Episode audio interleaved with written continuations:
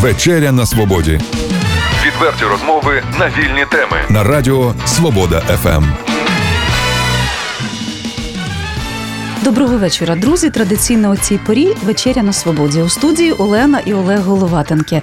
А нашого сьогоднішнього гостя особливо представляти не треба. Це відомий громадський державний політичний діяч, екс-очільник Служби безпеки України, лідер руху справедливість Валентин Наливайченко. Доброго вечора. Вітаю вас, дякую за свободу. Дякую, радий бути на свободі. Е, пане Валентине, е, про мету е, вашого візиту до Чернігова, з чим ви приїхали, з ким зустрічаєтесь, які питання хотіли б вирішити? Ми не вперше працюємо на Чер... на Чернігівщині в Чернігові. Маємо тут команду справедливості громадського політичного руху. Дуже багато молодих, талановитих людей. Оксана Голубова очолювала наше представництво тут, і дуже приємно, що і цього разу я бачу багато людей. Бачу, що ті справи, якими займається гурт і рух справедливість, насамперед, те, що нам вдається відстоювати статус учасника бойових дій для добровольців. На жаль, це ми змушені робити в судах. На жаль, тому що на моє переконання, і воно не змінилося за всі ці роки. Це має робити держава. Захищати захисників, але цим займається тут команда справедливості, і е, я дякую нашій команді, що це і успішно. Разом з тим я розумію, скільки це бере часу, сил і як це непросто. Друге, що на Чернігівщині далі так ми розширюємось, об'єднуємось. І як громадський політичний рух зараз багато уваги приділяємо зустрічі в зустрічам в трудових колективах. Напряму з людьми праці, з підприємцями говоримо про те, що можна і треба зробити країні, зробити в державі заради того, щоб запрацювала промисловість, заради того, щоб запрацювали заводи в Чернігові насамперед для Чернігівської області і для міста. Чому насамперед? Тому що ми розуміємо, що це наповнення бюджету. Що ми розуміємо, що робочі місця тут в державі, тут в Чернігові, це перестануть молоді люди їхати в Польщу. А вже навіть фахівців за спеціальностями, наскільки ми зараз попрацювали е, в черговий раз на підприємствах тут, керівники підприємств говорять, що вже проблема знайти людину з фахом. Від зварювальника до е, майстра будь-якої технологічної лінії. Всі вже працюють в Польщі. Це несправедливо, це ненормально. Тому е, один з таких, ви знаєте, термінових першочергових пакетів порятунку ситуації для нас через таку роботу це відпрацювання серйозної програми на започаткування робочих місць і підприємств тут в Україні. І серед перших термінових кроків для порятунку економіки держави ми передбачаємо зразу пряме сприяння е, українським підприємцям і роботодавцям в питаннях здешевлення, а взагалі-то дешевих кредитів для того, щоб започаткувати, купляти нове обладнання, мати е, можливість виробляти і платити гідні заробітні плати в білу. І друге, серед першочергових кроків, це безумовно всіляке податкове сприяння тим, хто створює робочі місця. В конкретному вимірі, от зараз були на швейній фабриці щодо жінок, люди, які працевлаштовують жінок в Україні, на моє переконання, заслуговують і має бути першочергова зміна скасування соціального внеску для кожної працевлаштованої жінки, щоб це відбувалося на те, щоб в неї зарплатня у цієї працівниці була вища.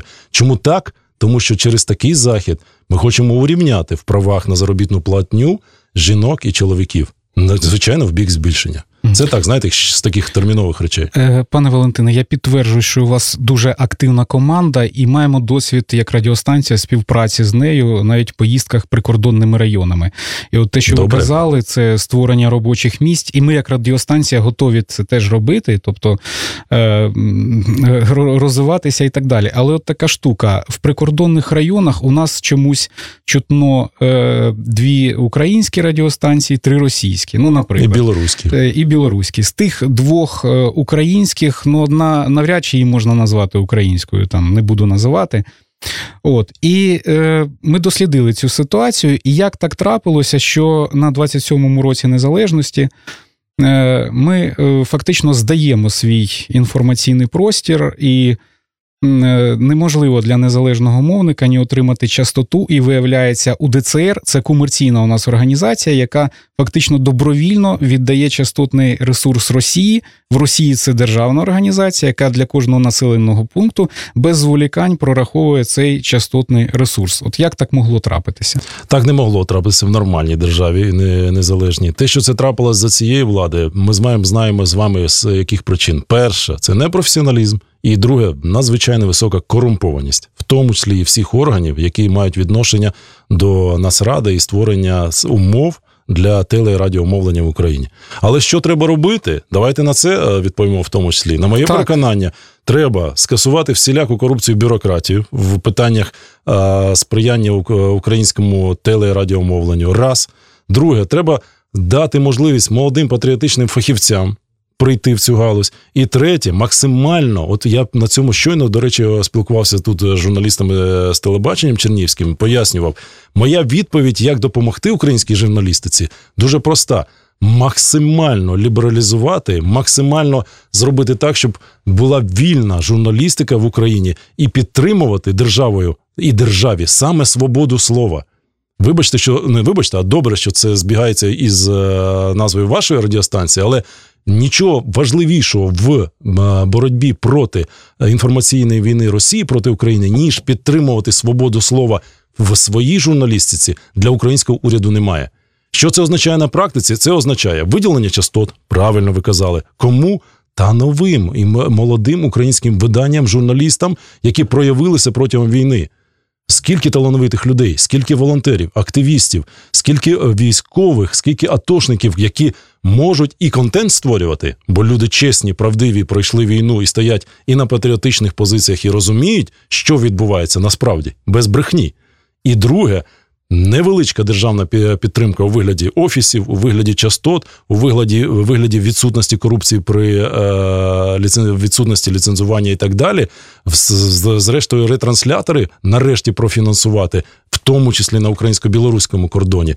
Це обов'язок українського уряду. Тому я проти всіляких міністерств брехні або інформаційної політики. Я за конкретну підтримку української журналістики. Пане Валентине, насправді така ситуація. До нас приїжджають е, прикордонники і кажуть, ми вам допоможемо Так. е, поставити передавачі і так далі. Ми навіть не просимо, щоб нам хтось знаю це про це. профінансував. Я знаю Малопотужний передавач коштує 200 доларів, грубо кажучи, для е, малого населеного пункту, типу Добрянки. А частоту вам на на, не на, на кордоні, але е, просто частоти немає. Мгм, тобто я нам що? прорахували для Чернігова на середніх хвилях і чекають, коли це узгодять з Російською Федерацією. Ну тобто, це абсурдна Це ситуація. абсолютно насправді. це абсурд, і тому я й кажу, що треба змінити всю цю бюрократію, яка в нас зараз в Нацраді і інших регулюючих органах, спростити і взяти і молодих фахівців патріотичних в Нацраду, і друге, спростити для українських журналістів, для українського контенту на можливість Е, мовити. До, до речі, закон про спрощену процедуру надання е, тимчасових Так. дозволів е, на радіомовлення. Це законопроект 6565, Його успішно провалили в грудні. А мали підтримати. А А, мали- замість цього вони тепер придумали, А як закривати веб-сайти. Е, Тепер е, так, тепер виходить ситуація, коли 9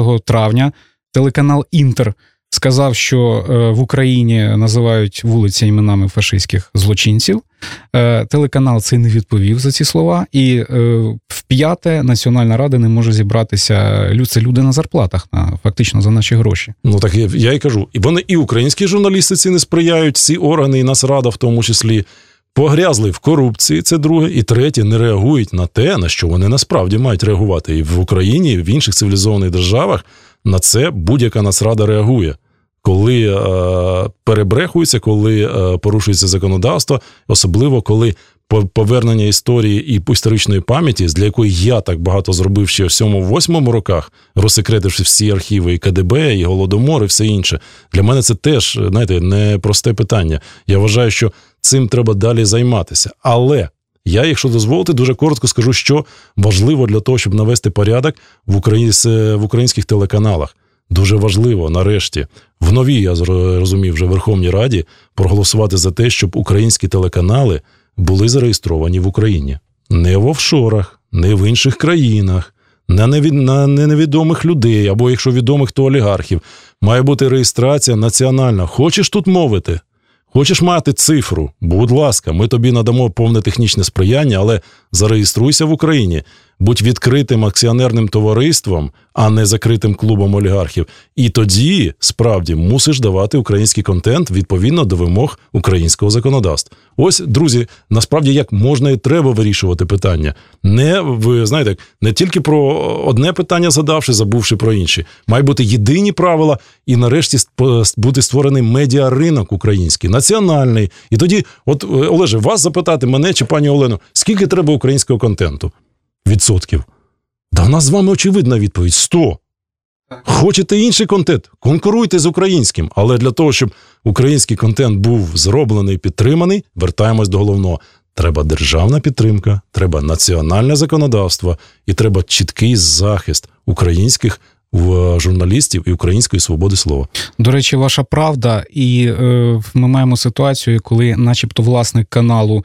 Е, не є якоюсь одіозною фігурою, а почнеш розбиратися, це якийсь бомж з однією з країн ЄС. Так і є. І через нього, можливо, Кремль запускає сюди гроші. Безумовно, якими неможливо точно. Ви знаєте, скільки отримати і, канал. І, да, і, до речі, покійний Левко Григорович про це постійно казав, що герой України, якого ми сьогодні проваджали, і це він, він він казав, що ці гроші фактично маніпулюють свідомістю українців. Світла пам'ять Левку Григоровичу Лук'яненко. Він був серед перших, хто тоді підтримав першу в країні. Це було в 2007 році громадську раду. Взагалі я її тоді створював в СБУ, і якраз е, герой України Левко Лук'яненко її очолив. Для мене це на для мене це на все життя залишилося, знаєте, і честю, і тою справою, якою ми з ним спільно зробили. Тоді це була перша нечувана річ. Всі нас, особливо комуняки і регіонали в парламенті, критикували, а ми з ним взяли і зробили. Тому світла йому пам'ять і багато з того, що він робив для нацбезпеки нашої держави, залишиться назавжди серед офіцерів контрозвідки і молодих людей, які його добре знали і дуже поважали як справді українці. Хочу сказати, напевно, по Криму ми свого часу теж мали таку саму ситуацію. Спочатку засилля російських е, телеканалів, триколори, люди звикали жити в інформаційній матриці Росії. Так. Таким чином, е, країна-агресор захоплювала медійно, а потім офіційно оформила окупацію. Як на вашу думку, чому проспали Крим? Як так трапилось? Медійно спочатку разом з тим, е, в сьому восьмому роках е, і тоді і партія регіонів, партія комуністів в органи влади завели однозначно е, і російську агентуру, і власне своїх представників українофобів. Е, і вони і в парламенті, і в уряді Криму були не просто колаборантами, а з першого дня відстоювали російський Крим. Згадайте, російськомовний Крим, вивішували прапори російські. Чому я це говорю? Тому що ми цьому протидіяли в 7, 8, 8, 9 роках. Тоді управління СБУ, яке я керував, набирали патріотів. Що ми робили? Українські прапори. Заарештовували, розігнали всі е, проросійські сепаратистські організації. Пам'ятаєте, був такий Севастополь, Крим, Росія і інші не просто були розігнані, були заарештовані їхні керівники. І знову ж таки, 8-9 рік. Всі критикують тоді мене і СБУ. Чого це ви е, наших друзів е, росіян починаєте переслідувати? Чого ви арештовуєте ФСБ? В дев'ятому році ми вже дійшли, і я розірвав угоду з ФСБ Росії, і їх всіх з Криму вигнали. Це був така, знаєте, комплексний підхід, на моє переконання, який мав би бути продовжений для того, щоб справді Крим, хоча б вичистити від російської агентури, хоча б вичистити від російських окупантів ще в 8-9 роках. Що сталося в 10-му році, коли прийшов Янукович? Ну я на другий день просто подав заяву, пішов. Я не збирався з ним працювати. Але в е, квітні, здається, 10-го року вони ухвалюють харківські угоди і запускають російський флот, повертають російське ФСБ, яке з таким трудом, але ми вигнали з Криму, повертають сепаратистські організації. Але найгірше, що вони повернули 24 тисячі російських військ в наш Крим. Це й був той окупаційний контингент, пані Олено, який в з 20 лютого 2014 року здійснив анексію і до цього часу тримає під е, тимчасовою окупацією український Крим. Ось чому був втрачений Крим. Але разом з тим дозвольте не погодитись з твердженням, що ми втратили Крим. Ми з вами його не втрачали.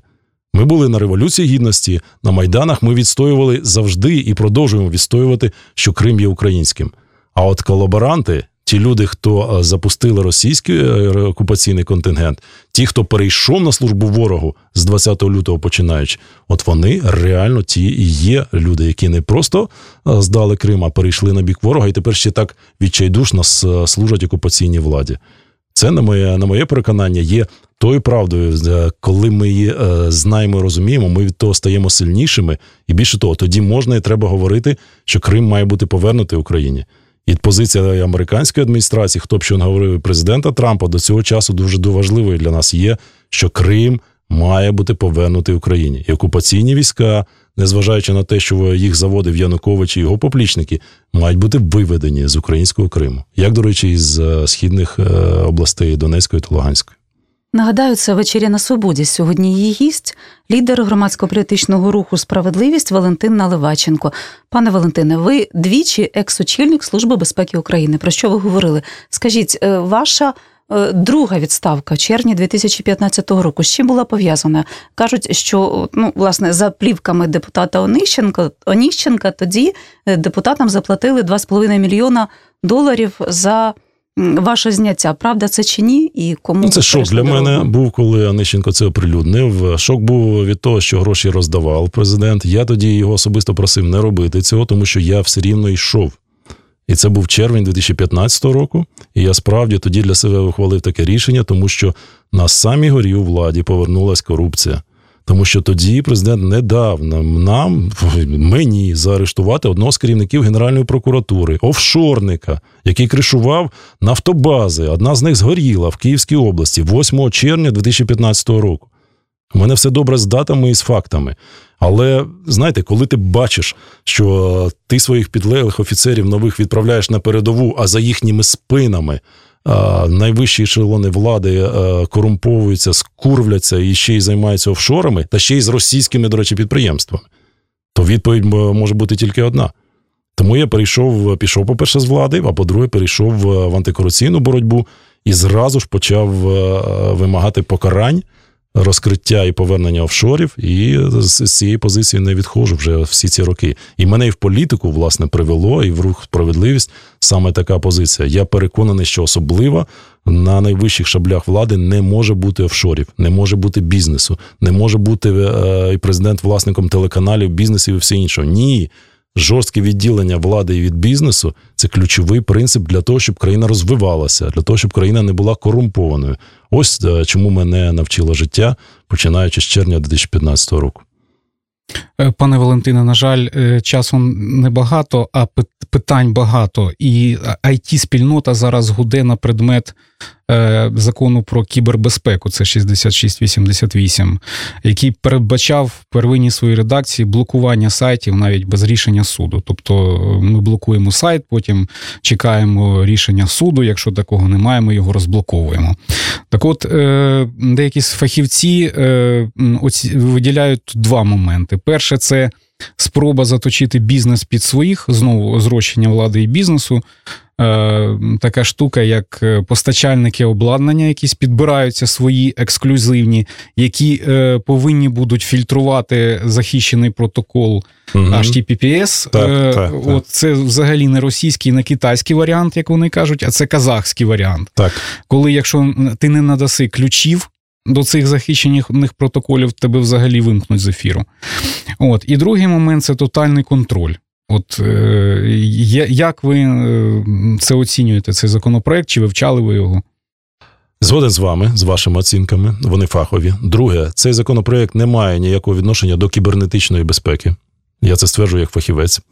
Третє, е, намагання закривати без рішення суду і без доказової бази будь-який медіаресурс, в тому числі в інтернеті, є нічим іншим ніж цензурою і обмеженням права громадян України на вільний доступ до інформації. Тому я негативно ставлюся до таких спроб. А тепер що треба робити для кібернетичної безпеки держави? Треба створити нарешті кібернетичний центр захисту. Раз. Взяти з досвід Естонії, країн-членів НАТО, які в цій країні в маленькій створили центр захисту натівських країн від кібератак, від вірусів здирників, від хакерських втручань ФСБ і не тільки е, на територіях своїх держав. Потрібно це нашій державі? Потрібно. Разом з тим, я проти будь-якого втручання в роботу медіа, в роботу журналістів, в роботу веб-ресурсів. І третє, Мене надзвичайно турбує, мені дуже прикро зараз чути від it компаній з якими ми теж зустрічаємось, і в Вінниці, і в інших містах. В Чернігові найближчим часом теж зустрінемось. І що розповідають IT молоді хлопці і дівчата, які працюють в цій галузі в Україні поки що, не переї, не виїхали з країни.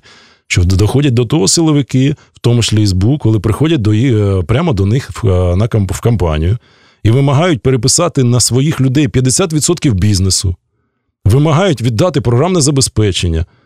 Це я називаю не просто корупція, це надзвичайно небезпечна корупція, коли ти не просто е, не захищаєш своїх е, ті компанії від е, хакерських атак або іноземних спецслужб, ти навпаки їх корумпуєш через твої силові повноваження. Я вважаю, що це ганебна практика має бути зупинена, люди покарані і перестають хай лобіювати подібні законопроекти, які насправді тільки посилюють можливість корумпувати і відбирати it бізнес у молодих українських фахівців. Реакція молодих фахівців українських всім відомо. Вони де в Ізраїлі, вони де в Польщі. Почекайте. Стоп-машина, це рух взагалі нікуди. Олеже, просто от давайте радіослухачам пояснимо, що це не тільки наступ на свободу слова, це і наступ на українські мізки, на українських наших молодих талановитих дівчат і хлопців, які в результаті вони ж не будуть цього робити, віддавати свій, свій програмний продукт якомусь СБУшнику чи прокурору. З яких див? Втратиться робоче місце, людина вийде з країни. Ще один фахівець. Ще ми, сотня таких фахівців. Мені здається, за три роки удар прийшовся на найбільш самодостатніх людей. Тобто Безумовно. вони позбавлені базового доходу, середній клас, малий бізнес. А тобто, я за те, щоб створювати Як взагалі умови. так трапляється, що у нас СБУ займається криптовалютами, РНБО займається вебмані, причому вебмані це вони там не покарали росіян, там, скажімо так, а позбавили е, там віртуальних якихось одиниць громадян України на їхніх гаманцях. Так не може бути раз. І моя фахова відповідь і давно. Я їх е, дозвольте і вам, е, якщо дозволите, скажу, що СБУ має бути реформована в контррозвідку. Крапка. Має бути створений бойовий антитерористичний центр. Друга крапка. Всі інші функції. Кібернетичні, слідчі, по боротьбі з корупцією, прослуховування мають бути забрані і має з'явитися справді фахова контрозвідка. Там я сам пам'ятаю, відбирав найкращих фахівців, і вони пройшли і не один раз передову і заслуговують і на підвищення правового і соціального статусу і зарплат, але створення контррозвідки. Так само, як і бойові е, підрозділи по боротьбі з тероризмом. Так, це найкращі українські золоті фахівці. Ми їм створили додаткові полігони за стандартами НАТО і міжнародних партнерів, але настав час зробити з цього бойовий антитерористичний центр. Наприклад, якщо ви мене запитаєте, чи потрібні слідчі функції, моя відповідь ні. В СБУ не потрібні створити державне бюро розслідувань. Єдиний має бути слідчий орган державі. По боротьбі з корупцією моя відповідь не потрібно. Створена на антикорупційне бюро України. Інші функції передати поліції. Настав час підтримати кримінальну поліцію. Чим? Та навіть цей глав по боротьбі з корупцією в СБУ називається, знаєте, друга частина назви яка? Та боротьбі з організованою злочинністю. Ну так, шановні, Підтримайте національну поліцію, передайте сили, засоби і е, техніку на те, щоб кримінальна поліція в Чернігові була сильною, щоб криміналітет тремтів і боявся вийти на вулиці, а не навпаки. Пане Валентине, питання реальної безпеки прикордонних територій. На вашу думку, як ви оцінюєте е, проєкт Арсенія Яценюка Стіна? Наскільки він е, реалізований, тому що назва гучна, Насправді люди бачать паркан, сітка якась, чи здатний він захистити в ситуації, коли агресор, е, сусід нарощує сили на території, скажімо, Брянської області, просто біля нас. Я про цей проєкт е, навіть тоді не чув. Якби мене запитали, я б тоді чесно сказав, що сітки і колючий дріт не вирішують питання безпеки кордону. Безпека кордону вирішується в ідеальному варіанті двосторонніми е, рішеннями і діями. Ну, наприклад, Україна-Білорусь. Я був і послом мінську, і з цього боку е, пізніше відповідав за безпеку своєї держави, тобто України. І коли почалася російська агресія, зробили все можливе і так і протрималось до кінця 15-го року. В всякому разі, я відповідаю головою, що не було жодного російського танку, жодного російського дрону, жодного російського військового на українсько-білоруському кордоні з білоруського боку. Це було дуже важливо. Де то я переконаний, так і треба й далі діяти з нашими сусідніми країнами, такими як Білорусь, Польща і інше, встановлювати на двосторонньому рівні такий стан речей, таке співробітництво прикордонників, сил безпеки, сил правопорядку з двох боків, коли люди перебувають в безпеці, які подорожують, які працюють, які живуть в прикордонній зоні і так далі. З країною агресором, з Російською Федерацією, зараз зовсім інша ситуація. Чотири роки війни минуло. Зараз потрібен серйозний план деокупації разом з міжнародними партнерами деокупації Донецької, Луганської областей та Автономної Республіки Крим. Ми його найближчим часом представимо, і це буде той план, з яким я піду на виборчу кампанію вже президентську. Тому що я переконаний, що зупинити війну так хоче кожен українець. Захистити життя кожного українського бійця, волонтера, активіста так треба, але треба знати, як це зробити, не втративши державу, не втративши в жодного сантиметра або клаптика рідної землі. Такий фаховий план разом з міжнародними партнерами. Ми його називаємо поки що, я думаю, так і буде деокупації. Представимо і будемо відстоювати для того, щоб нарешті він став національним планом, і це був єдиним планом дій для всіх органів влади і для наших міжнародних партнерів. Ключова мета цього плану це виведення військ агресора і спецслужб агресора з української землі. Е, далі у нас запитання, можливо, якщо вдасться в режимі Бліц наших слухачів е, в соцмережі Facebook, месенджерах Viber і Telegram. Отже, е, запитання таке: вишки бойка. Чому на вкрадених цих вишках щодо них Україна ну, демонструє певну пасивність? Тому що Генеральна прокуратура е, з е, латвійським урядом я зустрічався. До речі, там є відомство по боротьбі з відмиванням грошей. Не працювали, не передали докази. А всі ключові транзакції проходили через латвійські банки. І латвійська сторона мені, вже як е, керівнику руху справедливість, сказав, Валентин, будете у владі, ми вам все а допоможемо, б передамо всі транзакції, більш того, гроші повернемо.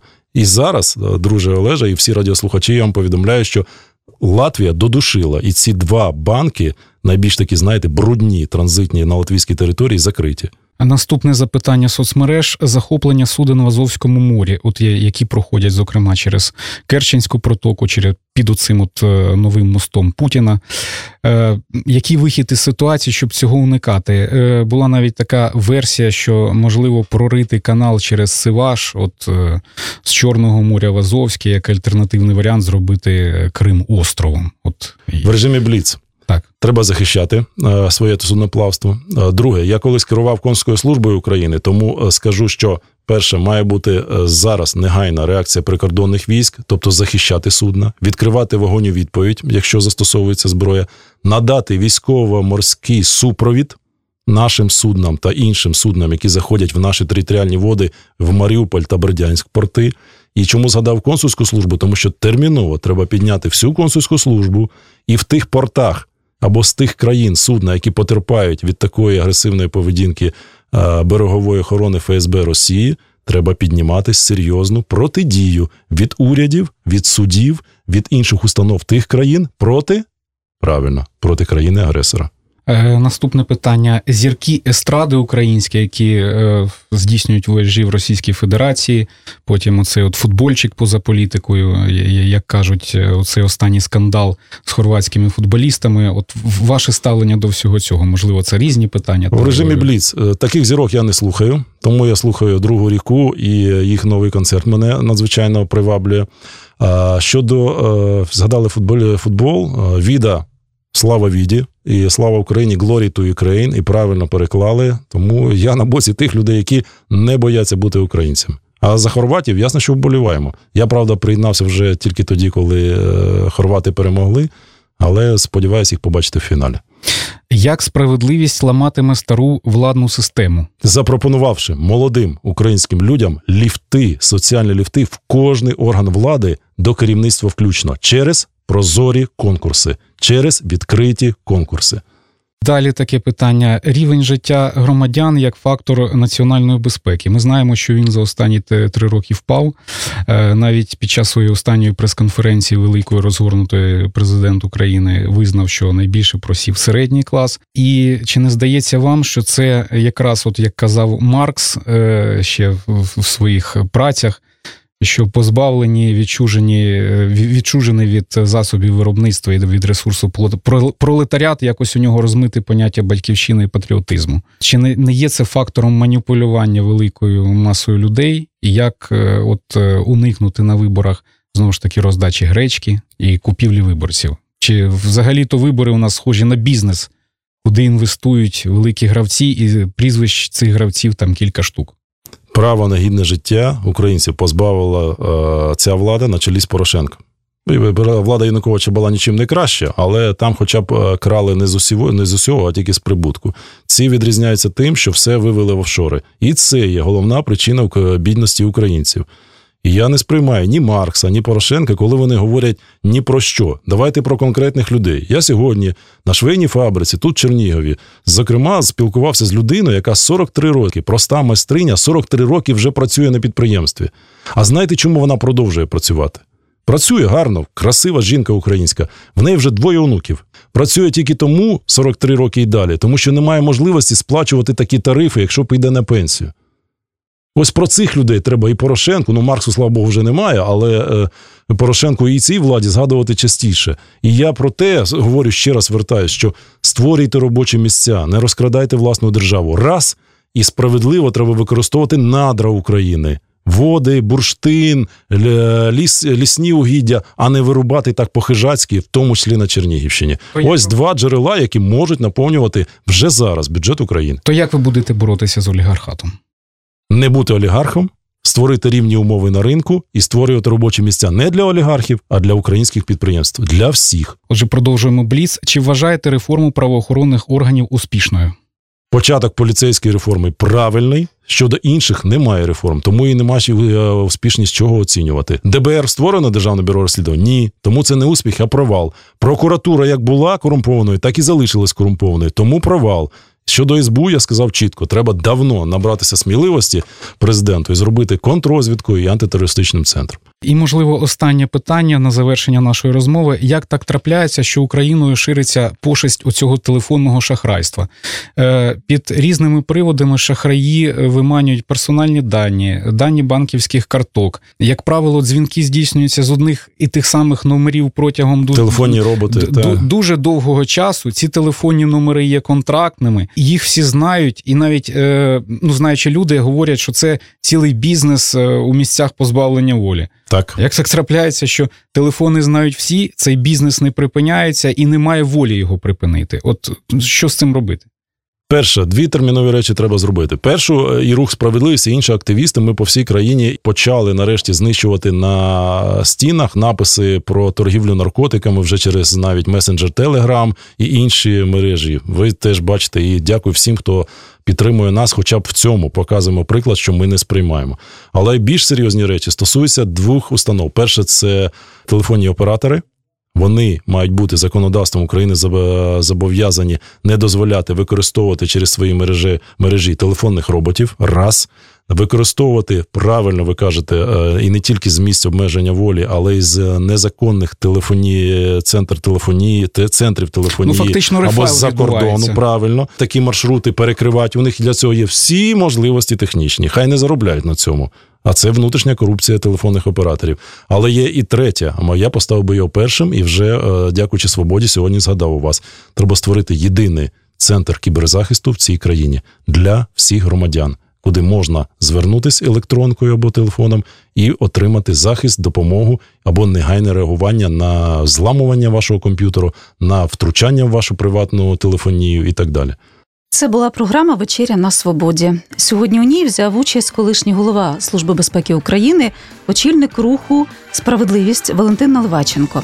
Е, провели програму Олена і Олег Головатенки. Хочу подякувати нашим слухачам, які чекали програму, ставили свої запитання у соціальних мережах. Спасибі вам, пане Валентине, що знайшли час е, під час візиту до Чернігова. Завітали до нашої радіостанції. До наступної зустрічі в ефірі і сподіваюся, далі. Дякую вам.